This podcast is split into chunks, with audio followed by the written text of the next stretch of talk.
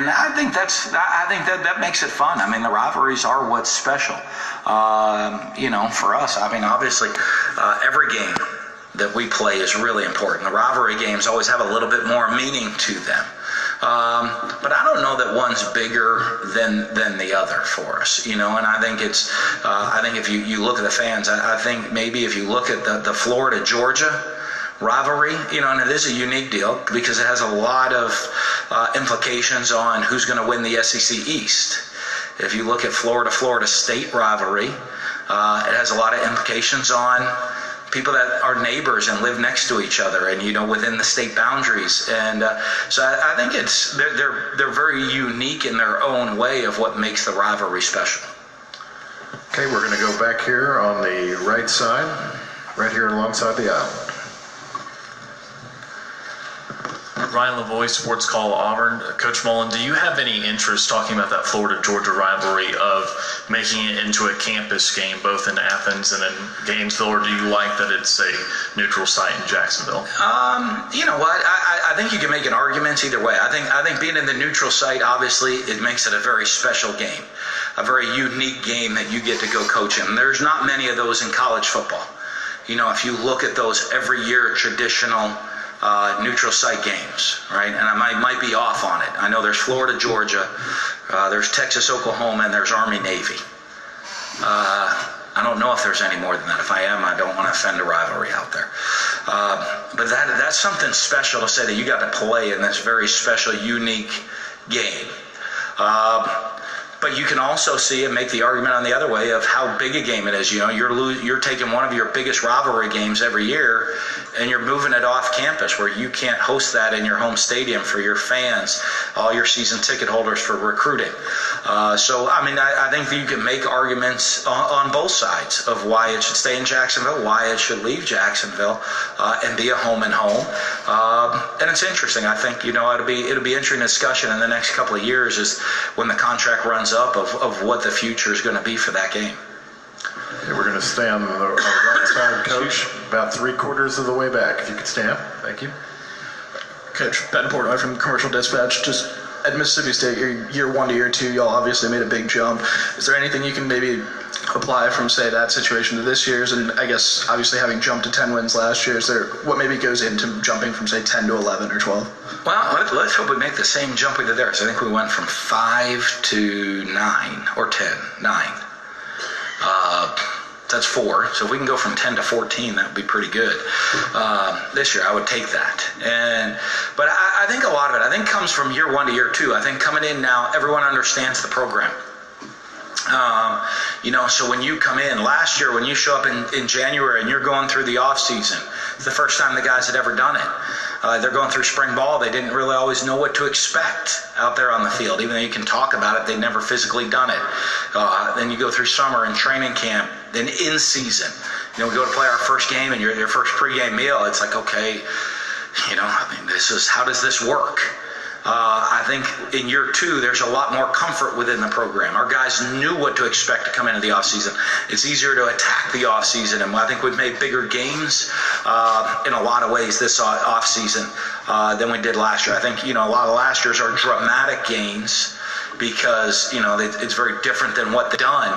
But this year, there's a better understanding of what we're trying to accomplish, so you can make big gains. Uh, in spring ball, we go out on the practice field. There's no question or doubts. When we go to drills, everybody knows what the ex- expectations are. They've run the offense and run the defense. So I think that gives you an opportunity to have a, a, a big jump in the second season. Obviously, I think we had a great year last year, but uh, we'd love it to be even better this year.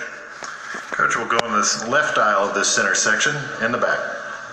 Hey Dan, uh, Brooks Kubena from the Advocate in Baton Rouge. Um, yeah, there seems to be a trend, at least at LSU, with defenses looking for one-on-one matchups, even going away from standard positions in the secondary and linebackers to get those. Just offensively, have you noticed that, and how do you attack that offensively? Well, I think one thing. I think if you look at football, it's is, there is a very much of a matchup game. It's something that I think we started to really work on about 15 years ago when we created the offense is how to create advantageous matchups out there on the field is how to take um, you know how to work to get one of our better players or our best players on one of your weaker players. And so I think uh, that was always a, a, big focus that we have. And it's, uh, I think if you look at football at the next level, at the NFL, I think that's a huge focus in the NFL of how do they create different matchups on the field.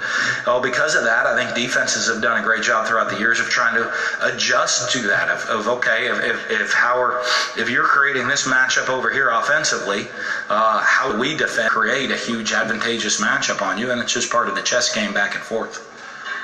Hey, Coach, we'll go over to our right here in the second row. Coach Alan Blinder from the New York Times. There was no turnover this offseason among head coaches in the SEC. How do you see that translating to your field prep or your game prep and your on-field work?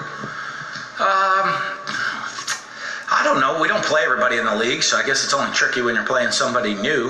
Um, but there be there were some coordinator changes as well, so you're going to have to deal with that part of it. You know, whoever's calling the plays and how you adjust to those things. Um, but it is it was, it was, good, pretty pretty interesting that there wasn't turnover this year. This is my I think my 11th year being here um, at, at SEC Media Days, and and uh, this might be the first time in those 11 years that they're, you know, when you go to, we go to our league meetings, you go to the spring meetings, and it's all same 11. Uh, well, the other 13 people are the same. It was 11 for a while. Um, and 13 people are all the same. So I don't know that that's happened before, but I, I think it's unique. I think it's great. I think, you know, I do think there's a lot to building programs. Uh, I was very fortunate. I got to spend nine years at Mississippi State University. With a, in, uh, um, I, in that time, I was allowed to go build a program and build a program that could potentially win consistently. I know it's tough in today's world because everybody wants instant gratification. Um, but I was able to a, a, a, program that could win consistently there, and uh, that's the same thing I want to accomplish at the University of Florida is to come in and build a program that uh, not just wins but also competing for championships on a consistent basis. And, uh, to do that. Sometimes that takes time, and and you know I guess it's good to see that people are looking in and saying, hey, if we feel comfortable with the pro- the direction our program's headed, um, we're gonna we're gonna be patient with this and, and give this coach an opportunity to go build it to go have success over the long haul. Coach, we'll go here to our left in the front row, Parrish. Parrish Alford Daily Journal. Dan, what was your take on Van Jefferson, how he adapted to new surroundings, and your expectations for him? Well, I think Van, you know, I mean, coming in and being a first year player in our program, he worked hard. I mean, came in, did worked his tail off in the off season, put on some weight and some size, got faster, um, you know, and then went out and and performed. I mean, he is a he's a worker. Uh, you know, I don't. He's one of those guys that is constantly working every day on being a better route runner, working on his hands, studying the game, understanding the game, uh, and I think that translated into a lot of the success. He was our leading receiver last year, and, and coming back this year, I think he's a guy also has great maturity to understand and saying, okay, here's the parts of my game that I need to. I, you know, I, as all of our guys do, have great aspirations of going on and playing professional football and um, but he has the maturity to understand here's parts of my game I can continue to work on to put myself in a position to be completely prepared when I get an opportunity to go to the next level. Um, and he's done that all spring and, and has had a, a, a, tremendous spring and has really adapted well uh, into the program, into what we do and how we run the program. Um, and it's really great. I mean, our program's about hard work and you know, and that's that's something he believes in. So I think it's a great fit for him to be in a program that really has the same values that he has. Coach will go straight in front of us here on the front row. Coach, we know Joe Bombo, SB Nation Radio. We know you've always talked about this system being sort of like a two-year process, and clearly you guys hit the ground running last year. Uh, how do you control the narrative that the bar could possibly be set too high and going into this year? What's your message to those guys? Well, I set the bar. I like to set the bar really high. You know, I, I think I don't know if there's anybody out there that has higher expectations for this team and for the program as a whole than I do. Um, so we like to set that bar high, and we're constantly striving to. Uh, to be the absolute best that we can be. Uh, so I don't always let expectations bother me. I, I kind of like them. Um, having expectations, and I like guys in our program to have expectations and expect great things from themselves, expect great things from the team, and expect great things from the program. So uh, instead of shying away from them, embrace those expectations, you know, and try uh, try to live up to them. And to be honest with you, try to surpass the expectations that are out there for you as a team and for us as a program. And uh, uh I, I, think if, if, if, you do that, you're going to have the opportunity to be successful. And uh, you know, that's something we've, we've always tried to live by. Okay, Coach, we'll go back over here to our right on the second row. Microphone coming up behind you. Coach Matt Lowe Lindy Sports. Uh, just wanted to get your uh, what about the transfer portal? Do you think there should be some kind of a, a, a time ta- timetable where kids can transfer in? What kind of challenges is that presented as far as managing your roster?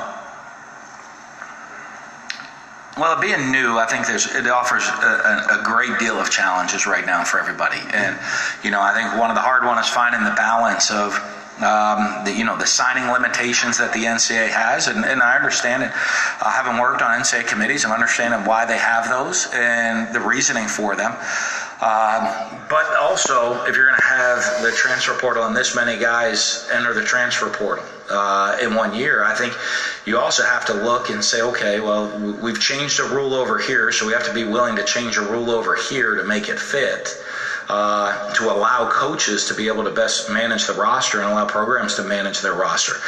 Um, I think it'll be something. I think it'll still be probably a, you know some rough waters still for the next couple of years for everybody, uh, everybody involved. You know, the players that are transferring. Uh, the programs that uh, you know that, that have guys transferring in and out of, and uh, obviously the NCAA uh, and, and, different leagues at the administrative level of what the trends are and how to go work, work with it. Right? I think some I read somewhere there's more kids in the transfer portal than scholarships available, so that doesn't make a lot of sense for those kids. It means kids are kids are going to be left without, and kids are going to uh, be put in a bad situation uh, potentially. You know, some it'll work out for some, not for others, and uh, that's always that's always a rough deal. So I'd be interested to see how it goes over the next couple of years. Um, within transfers, you know, and, and for these kids, I mean, hey, you know, we, we have, I, we, I've had a, guy on the transfer portal and come in and say, well, coach, it's good, right? I'm going to be immediately eligible where I can go play there next year. I don't think so. I think you have to, you know, that school's going to have to file a waiver for you uh, for the NCAA. And well, can you say yes? I said, I, the NCAA says yes. I don't control who's eligible and not in the NCAA. Um, so I, I, think there's a lot of a learning curve that goes on, and there's going to be continue to be a lot of learning curve uh, for both players, uh, coaches, and administrations within the transfer portal for the next couple of years until everybody adapts to it. There's going to be a new norm though in college football. It's going to be very different than it's been. Uh, and I think as everybody learns to adapt to it and what the best way is to adapt to it, we'll see over the next several years. Okay, we have time for maybe one more. If anybody has one, we'll come back up here, up here, and finish on the right-hand side, second row.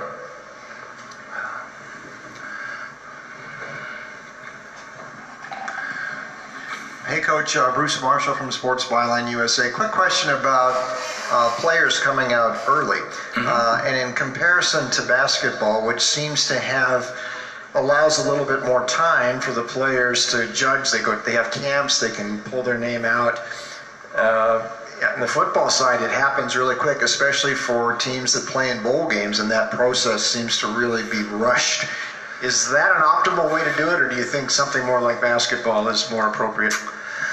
But I'd have to really study the basketball way. I study our way because I know that's the reality that we live in right now. And so, what's the best way uh, for me? You know, as head coach, I try as best as I can to educate guys and to help and allow them to make great decisions. You know, of uh, for the short term and obviously for their long term futures. And I, I think it is. I, I think one of the hardest things we do deal with is making sure that guys get the proper information and make great decisions. You know, I've seen guys make really good decisions declaring early for the NFL draft, and I've made, seen guys make really good decisions coming back to school. Um, and staying to continue their growth and development. Um, you see guys that make really poor decisions leaving early for the NFL draft, you know, where that, that, that really hurt them and they could have had a lot more success if they had stayed. Uh, I don't. I haven't seen many that have decided to stay and that hurt them. So I, I, I maybe I'm sure there's one or a couple cases out there. Um, but but to me, it is making sure that they're they have the knowledge and the understanding to make the best decisions for themselves and for the future. And what they, um, and I always hope that guys make the right ones. That, that's that's the biggest one for me. Is is mine is I hope they make the right ones because you know my concern is not just short term but their long term future. That they're making the best decision for them for their for their future and their lives. All right, Coach Mullen, thanks for your time today. Yeah, thanks everybody. We'll see you. Enjoy the rest of the summer. Get ready for some football. Go get.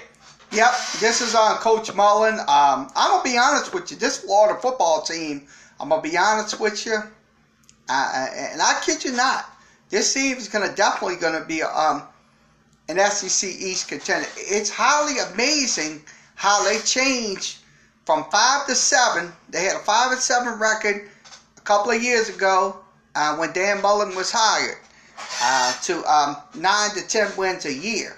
That's amazing. Uh, that's amazing turnaround in those two years that he was um, the head coach uh, with um, Florida. So I'm gonna be honest with you. Look, if he can keep this team on track, the sky's the limit, without a shadow of a doubt. So um, that's my take on it. Um, uh, if you have an opinion about the uh, Florida football team, you can state your opinion via Facebook, Periscope, YouTube, and Twitch. Uh, we have people in there right now, Richard Anderson, and also Fox 87 from Facebook. Uh, uh, if you if you're on YouTube, you can come in as well. Also, uh, if you're on Periscope, and also if you're on Twitch. So let's go ahead and switch this out. We'll have our last um, um, um, podium guy. It will be uh, Greg Sankey. He is the uh, SEC commissioner uh, with the SEC. He's going to explain um, how the SEC is getting ready for the uh, 2019 um, college football season, which is celebrating their 150th anniversary of uh, college football. So let's begin with um, Greg Sankey. Um, so let's go ahead. So um, let's switch this over. We should um, have this up in a few seconds. Give me one second to switch it. Uh, please, please, um, please remember we do have the um, recorders on uh, for um, so we can uh, have it on the podcast. It will be on the Anchor app. Um, you can go to anchor.fm. That's anchor.fm, and you can uh, search for the podcast and hear the um, the entire interviews of these coaches. So let me go ahead and uh, play. Um, Commissioner Greg Sankey is the SEC commissioner. Let me go ahead and switch it up. Wireless network claims are so.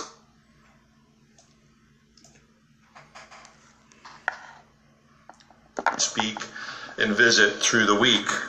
I know there's interest in where we conduct media days next year. So I'm pleased to announce that will be in Las Vegas. Oh, I'm kidding. That's where our new bowl game is.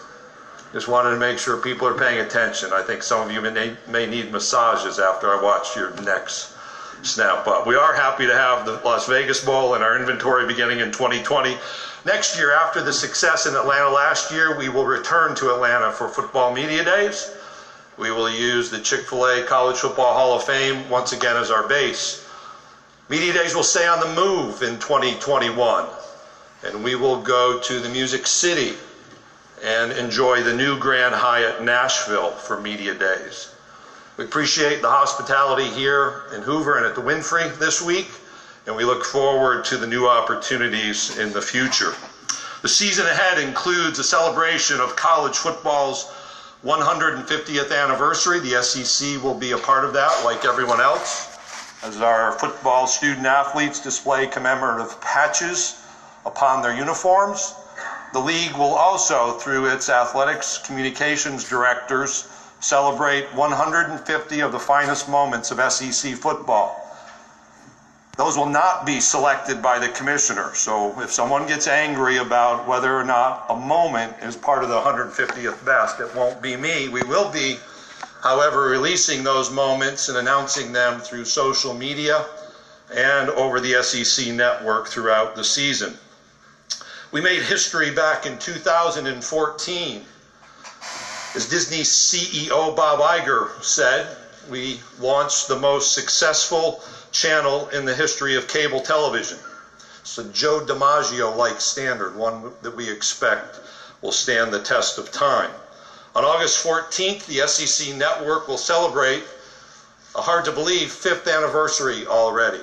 And that's a tribute to the passion of our fans, the commitment and the hard work of the personnel on our university campuses, their support, student athletes that comprise our teams, and the hard work and dedication of the team at ESPN. We look forward to continuing to innovate and serve sports fans uniquely through an authentic SEC experience, and we want to stand second to none among all of our peers. On Tuesday, you're going to hear more about the SEC network, both our programming plans for 2019 and how we celebrate this fifth anniversary when Chris Turner, ESPN's vice president for day to day operations of the network, joins you in this room. Tonight, there's a special program, something we call Homecoming. It's our fourth episode hosted by Paul Finebaum. Tonight's feature at 7 Eastern, 6 Central is on Titus O'Neil. If you're not familiar with Titus, that's his ring name in WWE. He was known as Thaddeus Bullard during his playing days at Florida. All of the stories we've told on Homecoming that Paul has been a part of helping us tell have been interesting stories. The story of Titus or Thaddeus is absolutely remarkable, and I encourage people to tune in at 7 tonight. As part of the effort to stand out from our peers, we've been working for over two years with the folks from ESPN Films, the SEC Story program, and this year on the SEC Network, we will debut Saturdays in the South, a history of SEC football for 90 minutes every Tuesday, beginning at 9 Eastern. This eight part series will first take us back to the late 1800s.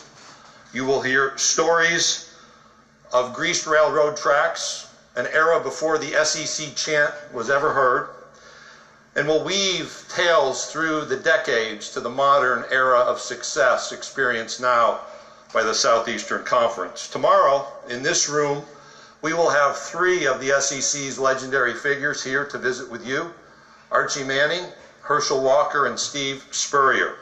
Archie, Steve, and Herschel will also join us later Tuesday evening, in, along with many of you downtown in the Lyric Theater, for a special premiere of portions of Saturday in the South. This will become, I am certain, because it's a high quality production, appointment viewing every week on Tuesday evenings, not only for SEC football fans, but for college football fans. We leave now history behind because we're mindful of the changes happening around college athletics every day. Those changes often affect the Southeastern Conference, given our position.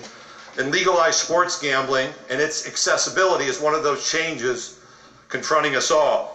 The SEC presidents and chancellors have expressed strong support for NCAA national office efforts to seek federal le- legislation that will regulate sports gambling.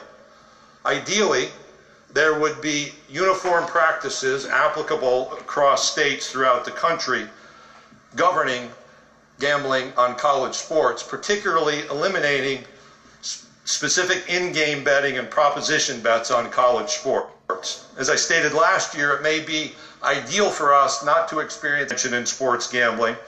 What is needed now is for our state and federal legislative leaders to enact policies, oversight, and to fund enforcement of those policies and laws to make sure we are protecting the integrity of our games and supporting properly our student athletes and the students even on our campus. With those observation in, those observations in mind, me just identify emerging reality between sports gambling and mental health. Let me give you a little uh, a tidbit on this um, on sports gambling. Look, it will never go away. They can have all the regulations they want, but as long as sports gambling is around, they're not gonna they're not gonna um they're not gonna um crack down on it because look, a lot of people bet on college football games. You could you could bank you could bet your bottom dollar on it. I mean, I mean, and I kid you not. I mean, sure they're gonna they could try, but try to nip it in the butt. But the truth of the matter is, it won't happen because it will continue. I, I, I tell you that now. I mean, sure, I'm for the regulations, but they'll find they'll find loopholes. They'll absolutely find loopholes. I mean, it's not it's not that it's not it doesn't take a rocket science to figure out loopholes. So, uh, so he thinks that he's going to stop um, sports betting on college football. They're sadly mistaken. So that's my take on it. We'll go back to um, Sankey. Um, we'll let you uh, listen to him.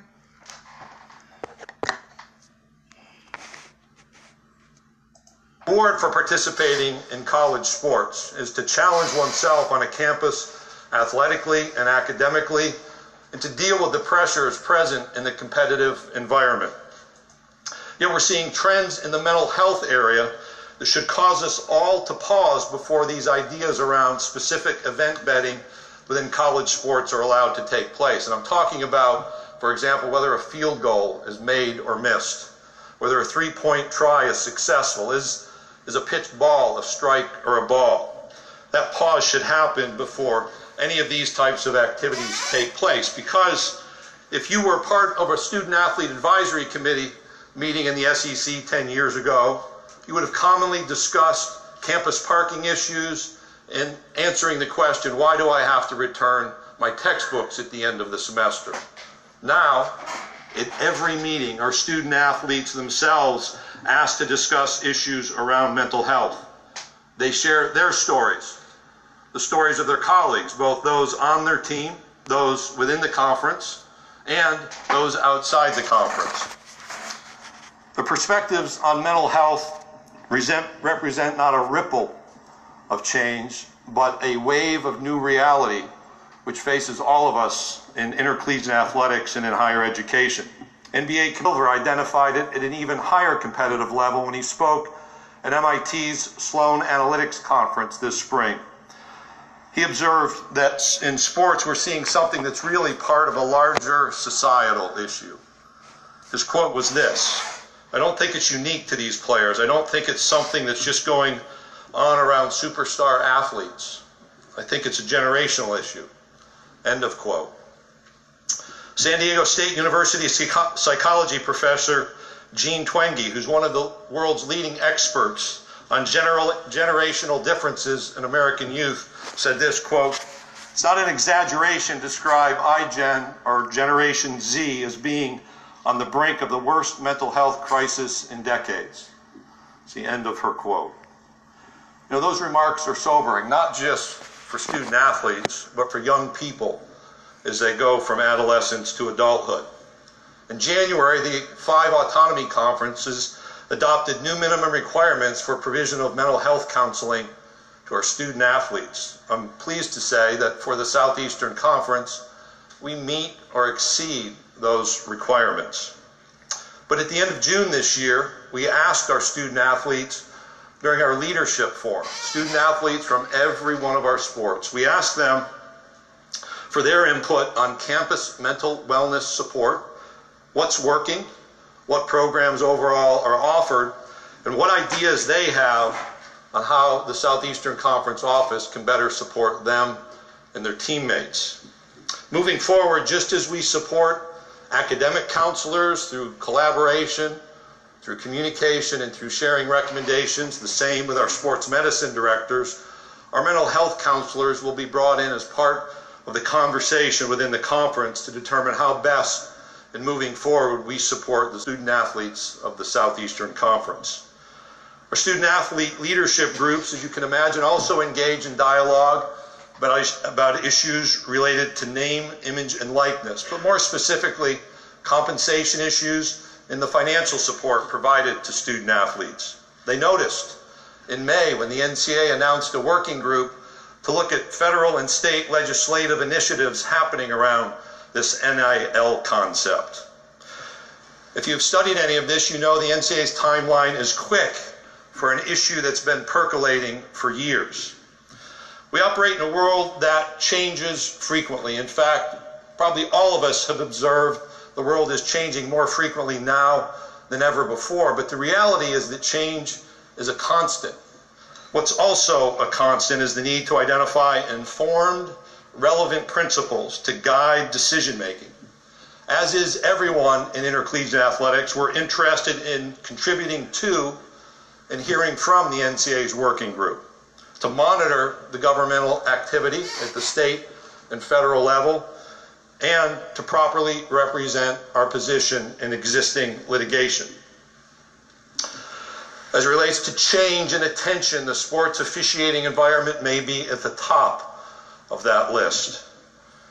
We know there's an ongoing need for self examination, and so last September in the SEC office, we began an intentional effort to look closely at how we best support our officiating programs, particularly in the sport of football. I shared at our spring meetings we had spent much of the spring working with Deloitte Consulting's advisory practice when they were engaged in conducting an external review of our football officiating program. This was not triggered by a game or a play or a series of issues. What I told our coaches in February is just like them, I never want us to be complacent. I'm interested continually in how we improve. So we asked Deloitte as part of their external review to com- conduct three specific tasks. One, to conduct interview stakeholders, uh, stakeholder interviews. Strike that, reverse it for those of you who are Willy Wonka fans. Stakeholder interviews. To conduct stakeholder interviews, they did so with our 14 head football coaches, our 14 athletics directors, a group of football officials, and a group of former student athlete athletes and former SEC head football coaches. The second thing we asked was for them to perform data analytics using game reports and our officiating performance reviews. And the third part was to compare our policies against those of other sporting entities, both domestic and international. Here's what we've learned so far. When our policies and procedures were compared with others, we compared favorably. You'll hear in a moment about some adjustments we learned may be helpful. The feedback from those interviewed indicates SEC officials are perceived to better manage the game when compared to their peers. Third, our coaches, athletics directors, and our officials express trust and confidence that the leadership of the SEC office is committed to supporting the highest quality officiating program. Next, there's an open line of communication between the SEC's coordinator of football officials, Steve Shaw, and our head coaches, something for which our head coaches are appreciative and they respect Steve's responsiveness. Steve's approach and his scheduling of his schedule of providing weekly officiating evaluation feedback is helpful to and trusted by our head football coaches. The collaborative replay process speeds up decision making and produces more correct outcomes in which our membership has expressed confidence. In fact, our replay process operates on each play 10 seconds faster than the national average and produces more correct outcomes than the old in stadium process. We also learned something interesting, and that is both our head coaches and our officials want to improve their working relationship. As a result of the feedback, one of the first adjustments we made was to invite a group of referees, our white hats, to Destin to spend time in a, in a facilitated conversation with our head football coaches to hear each side's view of challenges and the realities before, during, and after football games. We will do the same thing in a different format with, that, with those groups next spring. We are adding to our collaborative replay process a sideline monitor that will allow the on field football officials to view the play and communicate with the in stadium replay booth and the replay officials in the conference's video center. One of the benefits, in additional to the extra voice in the process, will be the ability to better explain replay decisions from the official to our head coaches on the field. In August, Our officiating crews will, will travel across the conference for a two day camp during preseason practice involving each of our teams. We're obviously sending different officiating groups to different campuses. During those two days, they'll participate in position meetings, engage in on field practices, discuss rules and techniques with coaches and student athletes to improve the understanding of football rules and officiating mechanics and foster that communication. We've also added to the number of outside officiating evaluators. During the year, behind the scenes, 20,000 football plays, every play of the season are reviewed by film graders. There are 20, some of whom are specialists at each position filled by an official. Those inform our grading system. Each of those evaluators have officiated at the highest level of college football, and many have NFL officiating experience, including playoff experience. For years, the Southeastern Conference has maintained a clear policy governing potential conflicts of interest involving game officials. We are finalizing updates to this policy, which will be made available and communicated publicly in August. We also learned how much data is compiled around officiating. Because of that, we also learned we need to do more in the area of analysis, particularly, if you will, segmented analysis, and not just in football officiating. And we'll be adding to our staff and using outside resources for what is commonly known as the analytics area. In the area of communicating with and through the media, there is a new reality put upon us. And that is, we have officiating experts who now have been invited into the broadcast, broadcast booth to share their opinions. During game broadcast, commentary will from time to time focus extensively on officiating decisions and communicate opinions, whether those opinions are right or wrong. And social media provides a platform for often ill informed judgments around officiating. Some of our new communication strategies have already been apparent. For example, we've invited members of the media, some of you in this room, to participate as officials in spring football games to understand the realities of officiating the game of football. You'll hear from Steve Shaw twice this week. Tomorrow afternoon, he will talk about rules changes and points of emphasis.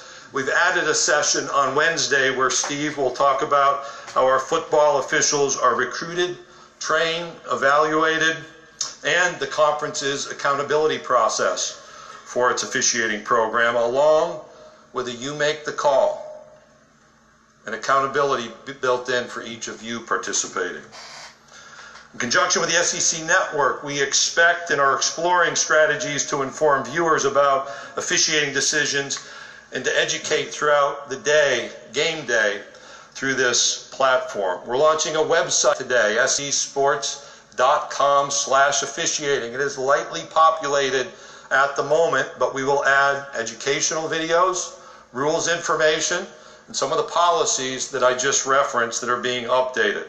And we'll do that across the board for our sports. We're also exploring opportunities to be more engaged and active on social media. That does not mean we will spend all day Saturday tweeting about other people's officials, nor about ours. But we do recognize there are opportunities to engage and explain in ways we haven't previously uh, explored. I have great confidence. And the SEC membership, through our process, has expressed great confidence in the leadership of Steve Shaw, who's respected nationally, which is why Steve was named the NCAA's uh, football rules secretary editor. But the reality is, football is an incredibly dynamic game played at high rates of speed, which demands instant decision making. We have honorable people filling the SEC's officiating roster. People who approach their work with the highest degree of integrity and the highest commitment to fairly officiate each and every game. Yet officials, just like coaches and players, are human. And our elusive goal of perfection will remain elusive. Yet, we're not going to become complacent, and we'll continue to seek this effort this expectation of perfection through constant improvement. Changes and change fill our days. There's a lot going on. I know you're ready to ask me questions. There are a few more points that I want to share, a few more thoughts, some of them about the continuing success we achieve and enjoy in this great conference. In 2018-19, the Southeastern Conference graduated 71,000 students from our campuses. It's an enormous. I to say something about the SEC officials. Look, it's very imperative that we have these type of uh, um, systems in place to um, get the calls right and absolutely correct. Because the truth of the matter is, look, some of the SEC officials do get the calls wrong, but look, with these um, systems in place, this will um, solidify the um, the calls um, that's uh, wrong, and it can be uh, corrected instantly. I mean, um, just because, look, if they have these systems, does not mean they're going to get it right um, 99% of the time. They're most likely going to get it uh, right, I could say between 70 and 80% of the time. Make no mistake about it. So that's the um, thing he was talking about, um, about the SEC um, officiating. Uh, they have all kind of classes and schools that they go to, and then also they'll have a um, uh, a, a, a, rules official um, expert on in the booths explaining to the um, broadcasters and also the viewers that are watching the TV about these um, initial rules and uh, regulations in this um, in football uh, this year uh, for the SEC. I mean, look, we got to, like I said, as fans, we have to trust what the SEC commissioner and the SEC league office is doing. Doesn't mean, look, we can't criticize them because, look, um, you're going to have fans out there criticizing these um, SEC officials. They're going to be saying all kind of stupid stuff on social media where it's going to be, oh, it's rigged and blah, blah, blah, blah, blah. No. Uh-uh. Look, if they can get the call right with these um, uh, systems, look, it will help out the game in the long run. So, um, let's go ahead and finish up um, with the um, SEC commissioner. Uh, we'll see what else he's going to say. Impact on our region, the nation, and the world. We had 61 teams earn public recognition awards from the NCAA for their academic progress rate, and 57 teams have perfect APR scores of 1,000. That's continuing progress academically. We celebrated Georgia's Keturah Orji, who was named the NCAA's Woman of the Year. We led the nation in football attendance for the 21st consecutive year. We had half of the most highly viewed televised football games, and again, had the most highly viewed conference championship game, filling completely Mercedes Benz Stadium in Atlanta. We won five national championships this past year and finished second in national championship competition on five other occasions. We also had over 2 million fans attend SEC baseball games, more than double the next highest conference. Having an SEC team finish like Vanderbilt did as national champions is a nice way to move into summer. Summer being defined as the 18 days between game three of the College World Series and today. But it also reminds us of the opportunity to better support baseball, softball, and other sports in two key areas. As you know, the SEC submitted a legislative proposal, proposal to the NCAA to facilitate transition of the baseball volunteer coach role to one of a full-time coach. No one who opposed the SEC's proposed legislation observed that four coaches in baseball or softball, a head coach, two assistants, and the volunteer, no one observed that that's too many coaches. In fact, if the number of coaches is correct, why do we maintain a structure like this? It's time for change to this rule. And in another area, that of equivalency scholarships, our athletics directors and senior women administrators, and a rule that affects baseball, softball, track and field, and any number of sports, have started a deep exploration as to the whys and the history and what new options may be available for us in the future in providing scholarships to student athletes. We expect to provide information and a perspective to the NCAA during the next academic year. Through all of that and all the other activity that occurs through the year, I am confident still the best days of this conference, the Southeastern Conference, are ahead. And as is our tradition, I'm going to ask Kevin to come to the stage, and he's going to manage our question and answer ses- session. Q&A.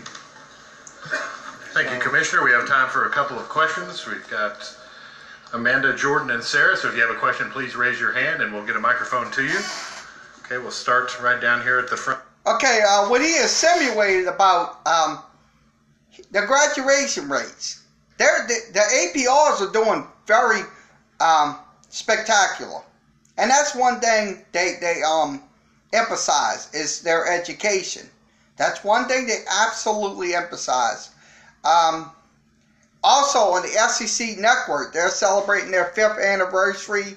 Um, it started back in September, um, August of 2014. Uh, the SEC network uh, is grown into a um, a juggernaut um, network um, that um, has uh, SEC uh, sports content 24 hours a day, seven days a week.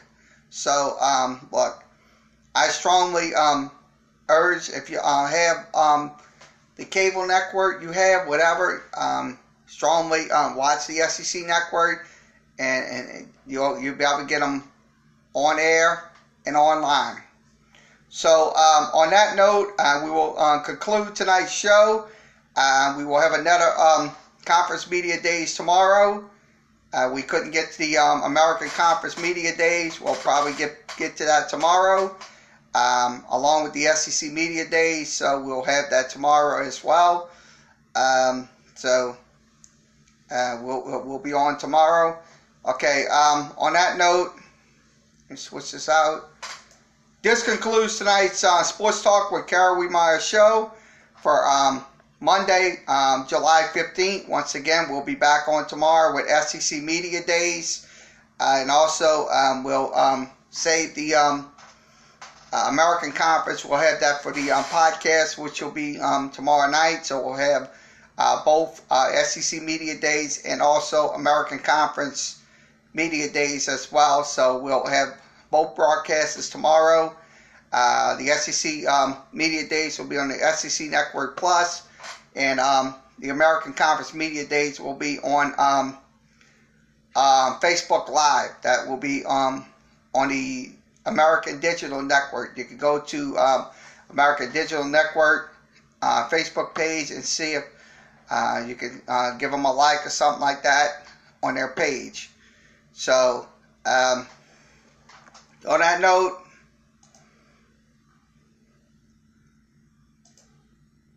like, share, subscribe. Uh, Sports Talk with Carol Wehmeyer um, on Facebook. Also, you can follow me on Instagram. Also, you can follow me on uh, WordPress, and also you can follow me on Tumblr. The um, addresses are um, at the bottom of your screen if you see it. Um, the first one is facebook.com slash Carol Wehmeyer, Kerry.Wehmeyer on Facebook. Also, you can follow me on Instagram as well. That's uh, Sports Talk um, 2505. That's Sports underscore Talk 2505. Also, you can follow me at um, Sports Talk 78. That's the um, WordPress um, page. Also, you can follow me on uh, Reddit.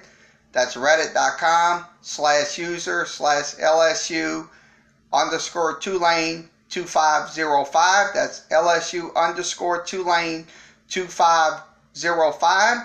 Also, you can follow me on Tumblr. That is at tumblr.com slash sports talk 78. That's uh, you got to um, if you search for it, the sports search sports talk and the number 78.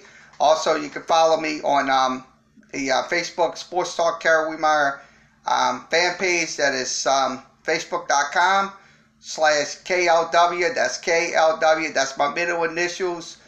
782540.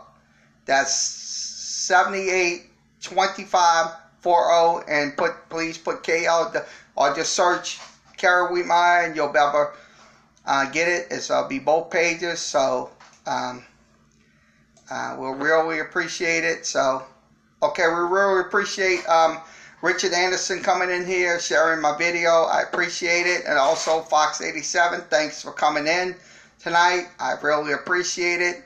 So, um, um, just come on down. Um, whoever uh, wants to talk to me, um, whenever, uh, when I'm on here. So, um, I'll allow you in, but please, like I said, always be respectful in the chat rooms, in our chat rooms, because we don't want any incidents of any kind going on in these um, chat rooms where I have to be Mr. Um, bad Cop and throw and throw people out. So please be aware of that. So oh, on that note, everybody have a good um, rest of your Monday um, even, and we'll be back tomorrow with SEC Media Days starting at 11 a.m. We'll be on with the um, SEC Media Days um, broadcast. So until then, everybody have a good and safe Monday um, even.